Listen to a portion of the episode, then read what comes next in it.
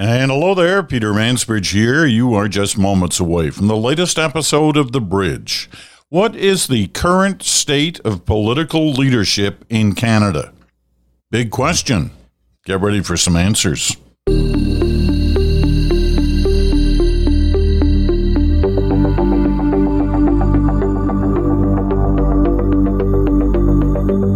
hello there, Peter Mansbridge here. I'm in uh, Toronto on this day. And uh, kind of a heavy topic today. Well, not heavy, but important. Okay? And I was thinking of doing this over the last couple of days as I've been trying to, you know, monitor the changes in the actions of various Canadian political leaders, whether it's the Prime Minister or his cabinet or premiers or mayors, and trying to say and ask the question what do you think of the state of political leadership in Canada overall, the general picture? You know, we've got uh, a situation where there have been protests across the country. They've impacted the Canadian economy. They've impacted Canadian life for a lot of people, for tens of thousands of people who are, you know, in some cases really upset about what's been happening. And so where do you turn to when a situation like that? Well, you initially turn to the media, right? You want to see what kind of discussion is out there. Well, in the last couple of days, and yesterday was a historic day with unprecedented action taken by the Canadian government to try and deal with the protests' illegalities as they see it. And so you turn to the various news channels. Could be radio, could be television, could be online. And you want to see what people are saying. If you're going to judge the political leadership in Canada, you kind of kind of want to watch what they say. Well, I was disappointed because in most cases, what I saw was the same old partisan crap that you normally see different parties taking different shots, cheap shots usually, at each other over an issue that has really concerned a lot of Canadians, whether it's the protests, whether it's vaccine mandates, whether it's the whole way the pandemic has been dealt with. So making that judgment is kind of hard. So I thought, okay, what am I going to do? How am I going to do a program that gets some thoughtful comment and moves the partisan stuff aside. And you know, not surprisingly, I know a lot of people who have uh, who either have been or are in political life. Sometimes I think you, you never leave it once you've been in it. You're always in it, even if you've you kind of either left your position in, in politics or if you've been defeated what have you, you never really leave it because you're always watching and monitoring. Anyway, I determined okay, I'm going to ask two people on. I'm going to ask somebody who's got the background with conservative politics and somebody who's got a background with liberal politics and who I know well enough to know that they can, you know, separate the partisan stuff and talk on a big picture level about what they're witnessing, what they're seeing, and what they're feeling about the state of political leadership in Canada. So, who did I choose? All right. Well, from the conservative side, I went out to British Columbia. It's Port Moody, not far from Vancouver.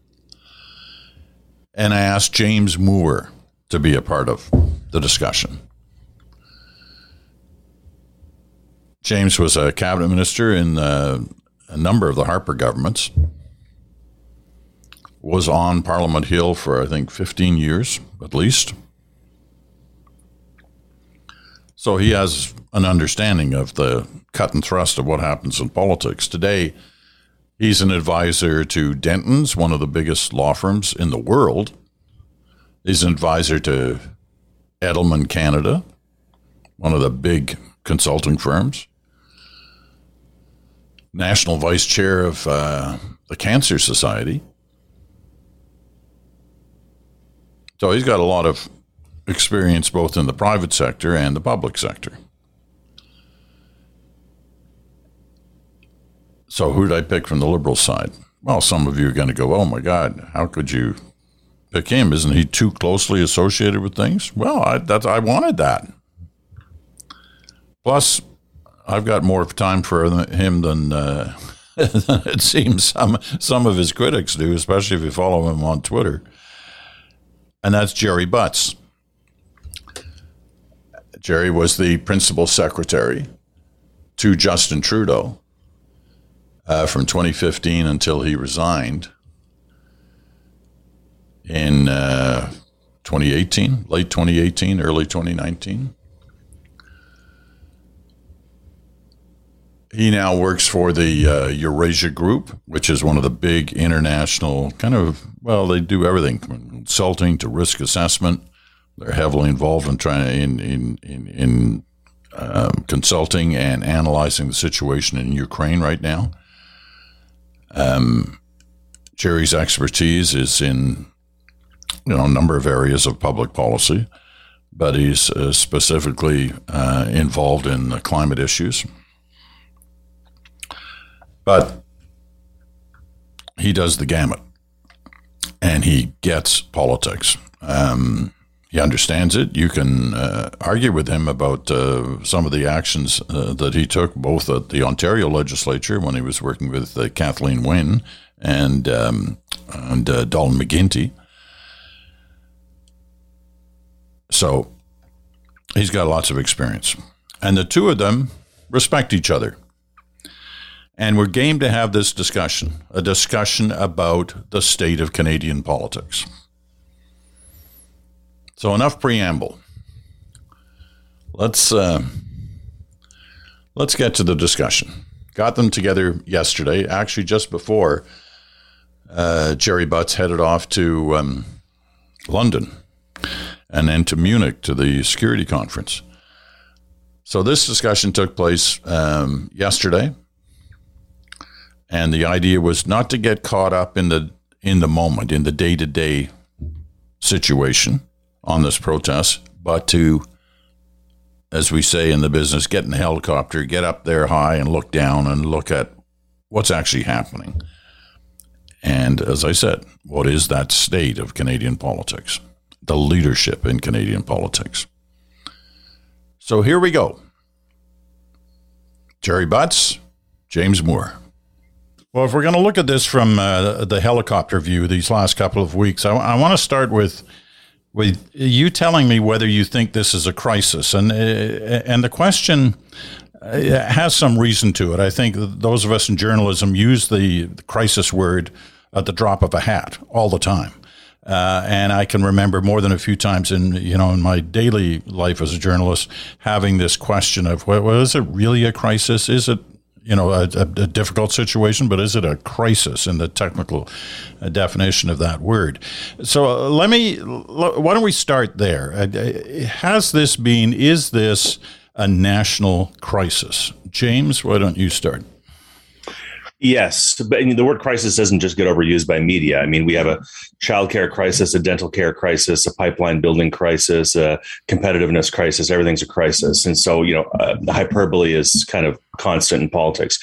But but I think this one is um, in, in the sense that you know, Canadians expect peace, order, and good government. We don't seem to have peace. We don't seem to have order. We don't seem to have good government. So, you know, if, if that isn't the criteria for the invocation of, of an Emergencies Act by the government of Canada within the context of the national capital being uh, occupied, the local police being unable to do anything about it, and the federal government seeming to be incapable of coordinating resources in concert with the provincial government, then it certainly, I think, after two, you know, well into three weeks now, um, constitute a crisis of confidence that the public has in the ability of Canada to sustain order uh, in, uh, in in the face of um, really odious expectations. I mean, you know, we're a liberal democracy. You have the right in a liberal democracy to protest. Democracy isn't just for election day. You have the right to peacefully protest, but we are a democracy, which is to say that in a, in a democracy, the majority has rights.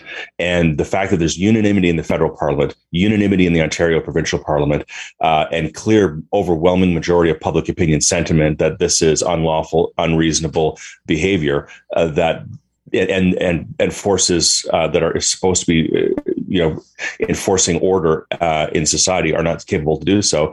The public demands civilized behavior from each other and so i think this constitutes a crisis yeah. Gerry any disagreement there? No uh, in fact i would i would see it in the context of what i think is a even larger and perhaps more troubling crisis and that is the bad guys are winning uh, these days worldwide. And uh, we've seen in the past four or five years uh, the rise of extremist authoritarian sentiment, uh, if not outright governments in other countries in the world. And I think it would be a mistake for us as Canadians not to see this incident here, this crisis here, to use your word, Peter, as uh, part of that more macro picture. Uh, it's stunning to me that um, what we consider to be relatively solid institutions and sources of authority that could be drawn upon in instances like this one have withered so quickly under what is effectively a pretty weak onslaught. This is a very small number of people. Granted, they've raised a lot of money from both uh, people in Canada and abroad, but this is a relatively um, you know, weak foray by uh, uh, authoritarian forces, and we seem to be paralyzed by it, which is quite troubling as a citizen and as someone who's, you know, spent a long time, as James has, uh, on uh, within these institutions. We would have thought they would be stronger in a moment like this. You know, I, I find it interesting the way you've just described it because it's somewhat similar to a definition of, of what Canada is going through right now that I heard yesterday from a, um, a history prof at Yale University. Here's, here's what he said on American television. Timothy Snyder is his name. Um, we're seeing a kind of model where a sm- very small number of human beings using tools like trucks, funded from another country, and encouraged by conspiracy theories on social media, can do an awful lot of political and economic damage. Now, I don't think anybody disagrees with that, but does it surprise us that it's come to that? I mean, uh, it, that sounds like, you know, a small number of people, a bunch of trucks, uh, conspiracy theories, and bang, you've got a country in crisis. James? So, yeah, well, so, well, all that's true. So, so okay, so then let's take us, let's rise to 30,000 feet and talk about, in my view, why all this is happening. In, in my view, you know, politics used to be we have a shared we have a shared agreement across the country. There's sort of a consensus about what the problem is. The problem is you know the attacks on 9-11 the global anxiety about asymmetric terrorism what it is. We have a recession in 1991 we have a recession in 2008 like these are more recent examples. But the general sort of sweep of recent history certainly from the second world war through until now has been we all have a shared agreement on what the big issue and challenge of the day is and political parties bring in different solutions to it and the public can decide who they trust to to soldier the country forward through those challenges. But now politics has has turned into um, essentially a culture war where it's identity politics in, in, in, every direction, and you assemble your cohorts of the public based on identity. Steve Schmidt, who you know um, from American politics, he says, you know, it used to be in democracies that voters get to choose their politicians. Well, now politicians get to choose their voters, and you mobilize the coalitions that you want to come in, into, into, into push into your party, and you weaponize them. So you you will have election campaigns now where it certainly happens in the United States. It'll, I suspect, happen in Canada, where you have the two political governing political parties in Canada saying these are the top three issues of concern for the country, and the other party will say these are the top three, and those two lines will not in any way cross. And it's all about mobilizing cohorts of voters rather than being genuine about what the real challenges of the country are. And it's deeply concerning to me that that our our politics has gone that way. And why has it gone that way? Well, you know, we have in our society, you know, decreasing religiosity, decreasing civil engagement, decreasing levels of volunteerism, de- decreasing levels of community engagement. And I think for a lot of the public and a lot of people, we all want to live a life of purpose. We all want to live a life of engagement that's that's rewarding beyond a paycheck. And some of us invest that into family, but we also want to live it. We want to sense that we've left our mark on something more noble than ourselves. And because volunteerism is down, religiosity is down, community is down, more and more people are putting their hopes and their anxieties and their aspirations and their sense of purpose. They're dumping all of it into politics. That government and politics and my engagement in voting and, and supporting my get my candidate is going to fulfill that sense of achievement and justice. And politics is not meant to handle that weight. It can handle that pressure. It's not supposed to be for all that. And we put our hopes and fears and our sense of justice in the world and our lives all into politics, and it can't handle the weight, and it's cracking under that pressure. Yeah, that's a pretty, it's a pretty bleak picture of where we are. Um, but it's hard to disagree with it, Gerry. Well, I'd add to it again. I think that uh, what the only element of the current soup we find ourselves in that James didn't discuss was technology. And we now live in a communications environment where we are algorithmically separated into tribes. And it's done at a speed uh, that was unimaginable 10, 15 years ago.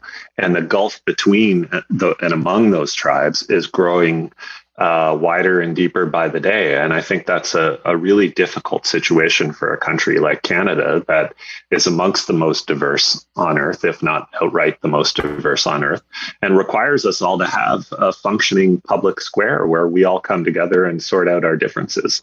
I worry about that a lot. And of course, we look at Eurasia Group, my uh, day job, we look a lot at different countries around the world where this is uh, this dynamic has taken hold, and of course, the United States is um, even even notwithstanding what has happened in Canada this week, what's happening in the United States to its politics, to the legitimacy of its public institutions, to the um, the degree to which it's being polarized. Uh, we still in Canada live in a country where it's conceivable that just about anybody will vote for a different political party in successive elections or at different orders of government. In the United States, you increasingly have a society where there's a blue America and a red America, and they have nothing to do with one another. Uh, I think that if uh, some good can come out of what's happened this week in Canada, we can kind of look at where this is all heading and take a step back from it uh, and say we don't want to we don't want to be in that world where we're living in completely different tribes in this country. You know, I.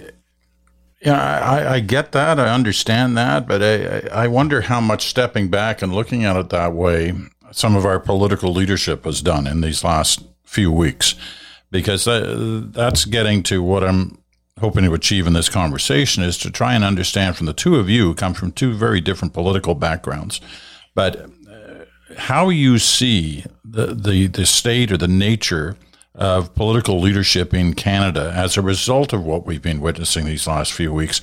And that can be at any level because none of them have necessarily distinguished themselves, whether it's federal or provincial or municipal uh, on the way this is being dealt with, or at least it doesn't seem that way. So, uh, give me your your overview of the state of political leadership in Canada right now. And uh, once again, I'm talking about the big picture. Um, Gerry, start us this time.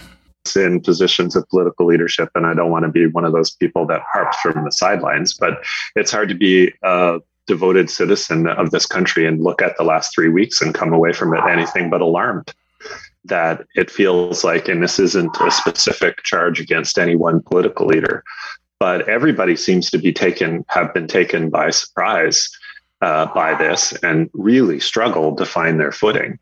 Um, granted, this is an unprecedented situation that we're facing, but it feels like there's not a lot of uh, there's not a lot of I hesitate to use this word because it gets it gets uh, perverted, but there's not a there's not a narrative that's bringing everybody together. And that's extraordinary when you have a situation where 70, depending on the poll, 70 to 80% of the country is looking on in at the very least concern and at the very most horror at what's happening at places like downtown Ottawa and the Ambassador Bridge. And we haven't been able to put that all together in a story that can mobilize cohesive and collective action that's very worrying to me. Um, it's quieted down now in your house. But I assume I assume that was your dog pretending it was a protester. That was my dog. I apologize. Absolutely disagreeing with everything you said. exactly. She obeys no master. James, um, what's your take here? on this? Well, it's easy. It, it's yeah, it's it's cheap and easy to Monday morning quarterback. But but on the other hand, you know, it's it's fair to have a little bit of analysis about how this was handled by by different political actors, uh, and maybe sort of draw some lessons from that for the future. I mean, I'm I'm out here in British Columbia, and look, the, the truth be told, you know, the NDP is not in my um, you know, my ideological instinct. But you know, John Horgan has done very well out here in British Columbia, and and I think the model of of, of how John Horgan has approached things. I mean, even you know, uh, today, Abacus Abacus has a poll out showing it's that British Columbia, more than any other province, seventy three percent of British Columbians do not want mask mandates and vaccine mandates lifted yet in the province. Um, and this is you know with the rise of all the support, British Columbians are, are different like that.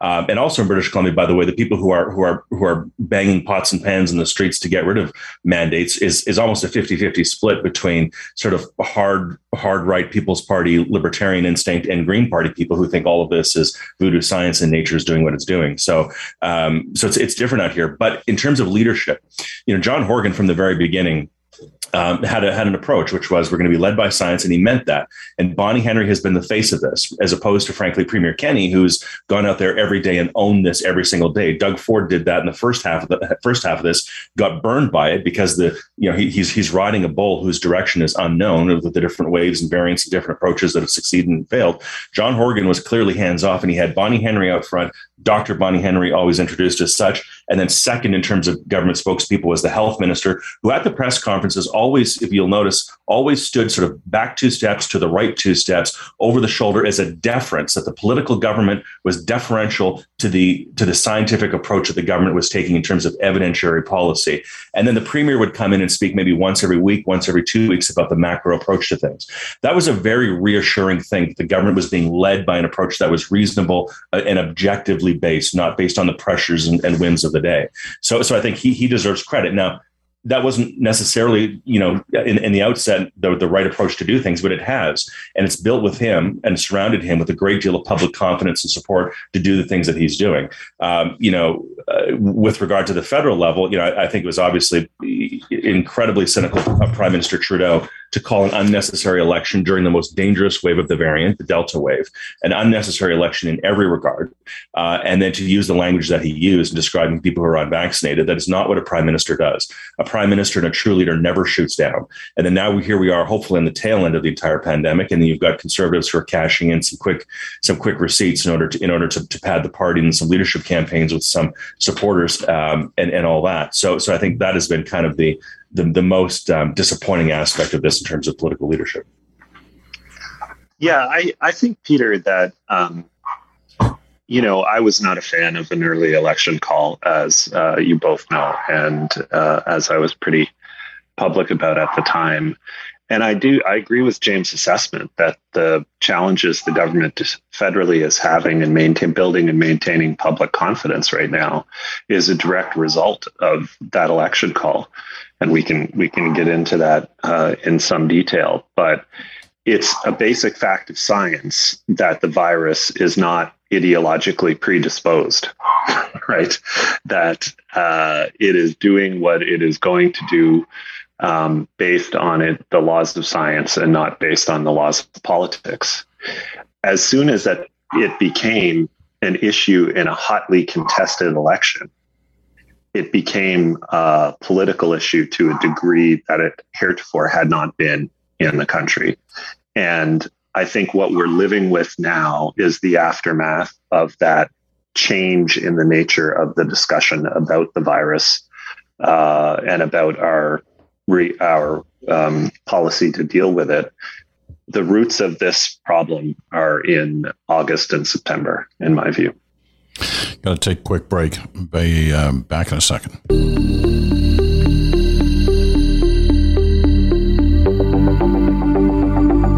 And we're back with our uh, special edition looking at the kind of state of political leadership in Canada. And our guest to help us through that, Gerry Butts, former principal secretary for Justin Trudeau in Ottawa, and James Moore, former uh, Stephen Harper cabinet minister in the conservative government uh, of the, um, I don't know, the mid 20 teens. Golden or, years. Or the, go- the golden years, right. um, let me. Um, let me take another run at this because I, I understand the linkage between you know the pandemic and the crisis we're going on now. Uh, we get it, but it's a different kind of crisis in a way. One was a health crisis, or it still is a health crisis. The other is a security crisis, and I'm not sure whether the same kind of leadership is needed for both of those. All I do know is that people are pretty. Uh, you know, upset at the kind of leadership they've seen on the security crisis. And I guess that's the focus uh, uh, of the big question for me, which is, you know, do it, uh, you know, none of these people were trained in. I'm talking about our political leaders were trained necessarily in this kind of a crisis. Um, but I wonder, as a result, whether we're looking for a new level of leadership, a new kind of leadership. Uh, that these two situations, both the pandemic and this, uh, have shown us. Uh, you know, is it time for a kind of a turning of the page? And I don't mean in personalities, but I just mean in the type of people that we're looking for to lead a country uh, in times of crisis. Um, uh, Gerry. Well, look, I think the first step in uh, cohesive political leadership, leadership that kind of brings people together rather than separates them into camps, is describing to uh, the majority, or at least the plurality of citizens, what is actually going on here. And the, the distinction you just drew, Peter, which I think is a really important one, is this still a health crisis? Is it now a security crisis? I think is related to the dynamic we talked about at the beginning of the discussion. The truth is, all of these crises are just becoming new theater stages uh, to play out those tribal differences. And as politics gets formed more and more, as James said, around community, i.e., who is like me, not who shares my aspirations for the greater common good, then we're going to see this replay every time we do have a crisis there's no particular reason why a conservative or a liberal should have differing approaches to a, a, global pandemic. Yet we've seen the gulf grow between those two communities over the course of it rather than see it diminish. And to me, that if you're thinking about these in terms of what's the dependent variable here, right? Like, what's the most important aspect of this recipe? It's the hardening of those communities. Uh, and it's going to take a pretty special kind of political leadership, both here in Canada um, and probably even more so in the United States, to transcend those gulfs because uh, they have a self propelling logic to them and our modern technology, uh, especially social media platforms, are acting as a, an accelerant. So people are moving in one direction, uh, and their means of communicating with one another are pushing them downhill. And I, I think that that's. Uh, um, there are very few examples in the world. Maybe Jacinda Ardern, but she's still uh, wearing the jammies with feet, so to speak, although she was just reelected. Um, there are very few durable examples of political leadership that have that has been able to transcend that gulf between communities, both within their country and between countries. Uh, and I worry about it because it used to be in the old days that you could count on sort of having 10, 12 years of political capital to spend. But uh, one of the many impacts of modern communications technology, at least to me, seems to be that it's accelerated the depletion of that political capital for everybody.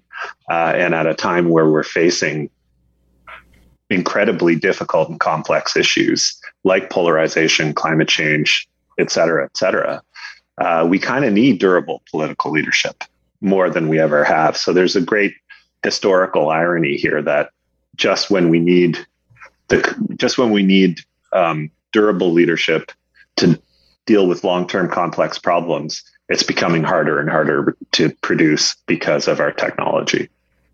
James? Yeah, I mean, Jesus, where, where to go with this? You know, one thing that's happening in the United States that is not yet happening in Canada is that the fundamental core spine of the democratic institutions are still robust and holding firm. Right, that we don't have gerrymandering of our districts. We don't have you know elected uh, officials who are supposed to oversee the election of things who then can be corrupted and all that.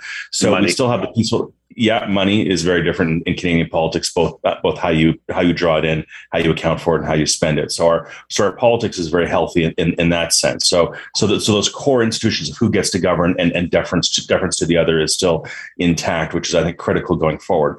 But look, like the malaise of the 1970s when when the corner was turned, like the end of the Second World War, like other sort of traumatic events of of history when you come to the end of a two plus year, maybe two and a half year pandemic, and you and you pivot forward, people are going to be looking for a fresh start in terms of maybe personalities, but certainly approach, tenor, and tone about um, the way forward with some empathy for what happened and the experience that all of us have gone through. My son hasn't seen his one and only remaining grandparent for two years because she's high risk and he's high risk.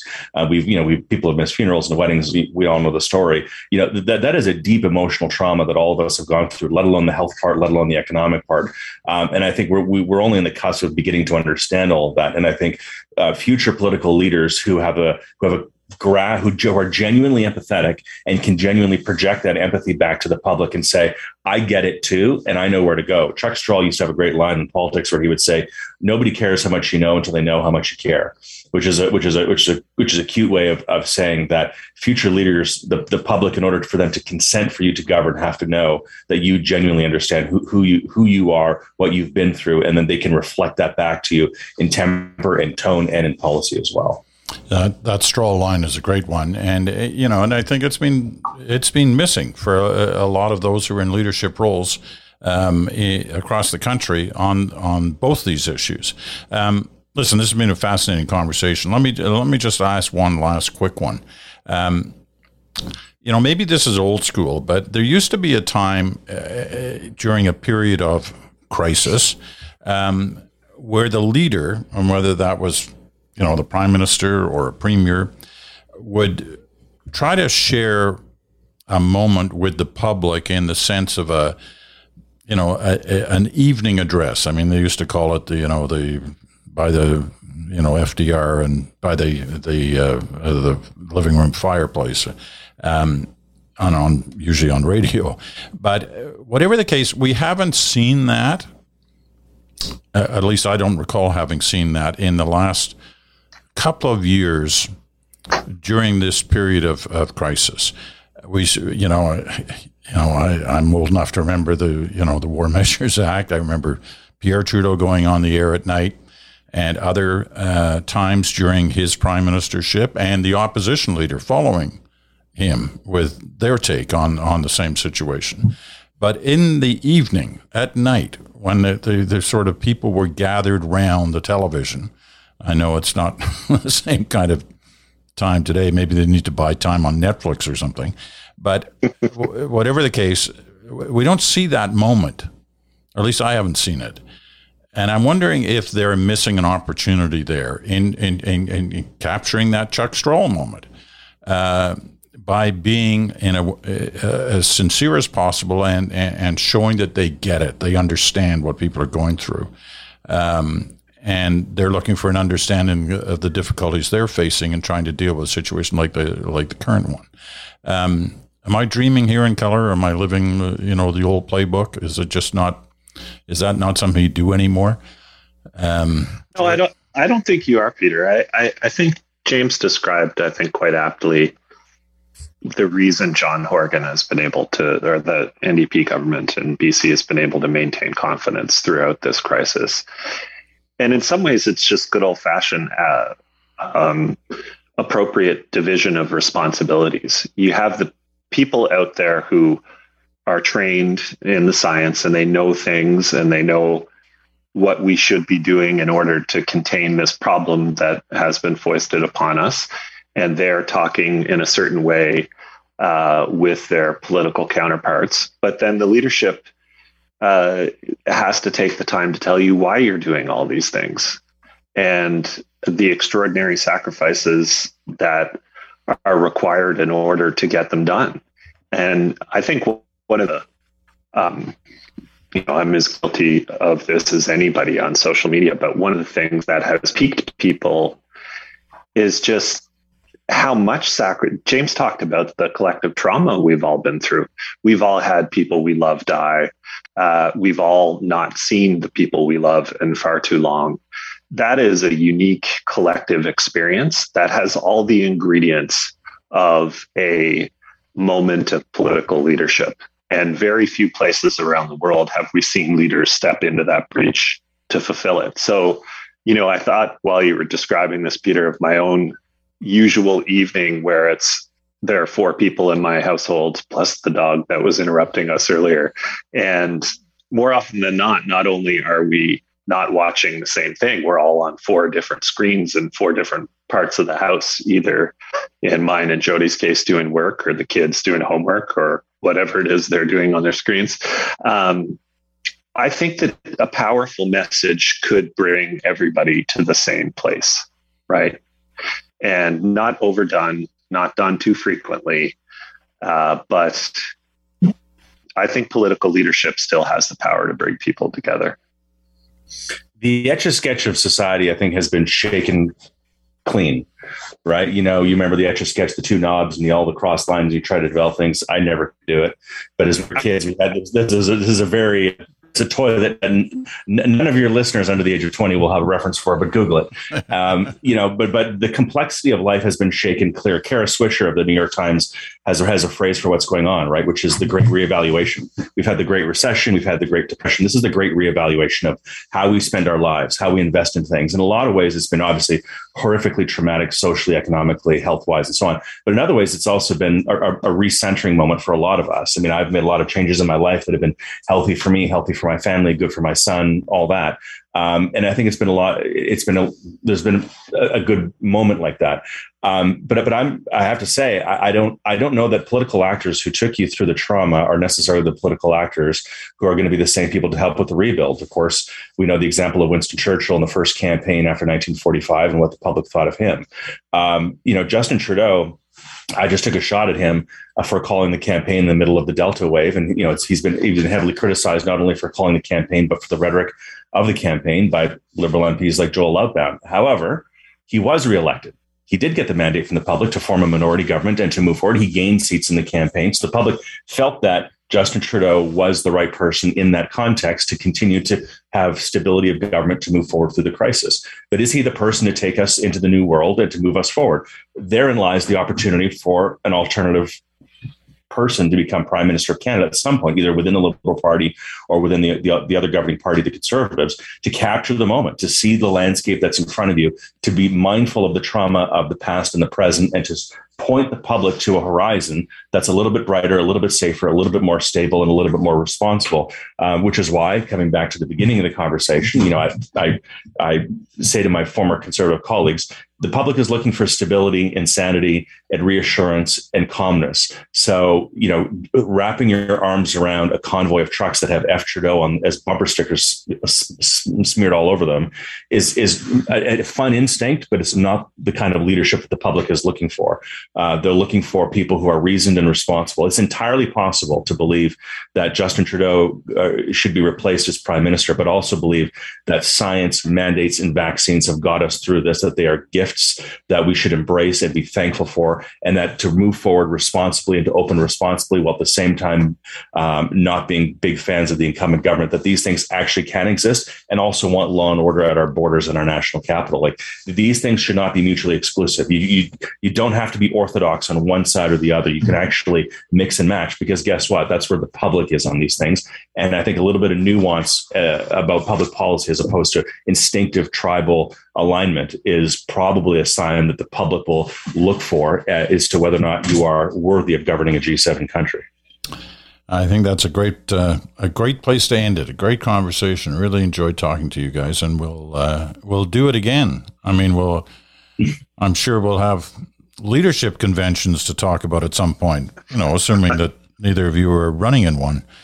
Um, and well, Gerry shook his head no. James was being very diplomatic.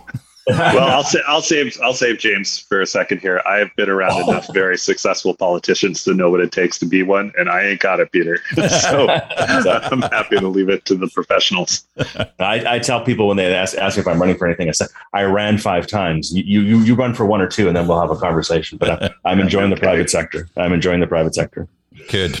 Well, listen, thank you both very much for taking the time to do this. It's uh, a, good conversation gives it gives us all lots to think about. Thank you. You are welcome. It's an Thank honor. You.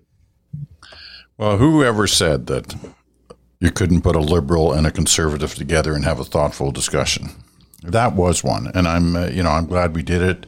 Um, and it, you know it, it's nice to hear. It provokes thought uh, amongst all of us to um, to think about where we are, what we're seeing, what we're witnessing, and the kind of leadership that we want. And I don't mean that from a partisan nature, but a, uh, the kind of leadership we want from somebody in a position of authority uh, at a time of uh, crisis. I mean, I hate to keep using that word, but it seems to be what we're in. Uh, that's going to wrap it up for today. I mean, I, I hope that it's uh, inspired you to think about all this. And, uh, you know, you might want to even listen to that back again. Yeah, aside from the dog, there's a lot of good stuff in there. Um, tomorrow, it's Wednesday. Smoke, Mirrors, and the Truth. Bruce Anderson will be by, and I'm sure he'll be able to add to these. Uh, uh, this discussion on this issue. Who knows what will have happened uh, within the next 24 hours? Um, Thursday, your turn. If you got some thoughts on this, let me know. Uh, the Mansbridge Podcast at gmail.com, the Mansbridge Podcast at gmail.com. And Friday, of course, is Good Talk. Chantal Hébert and Bruce Anderson will be here with us. I'm Peter Mansbridge. That's it for this day. We'll talk to you again in 24 hours.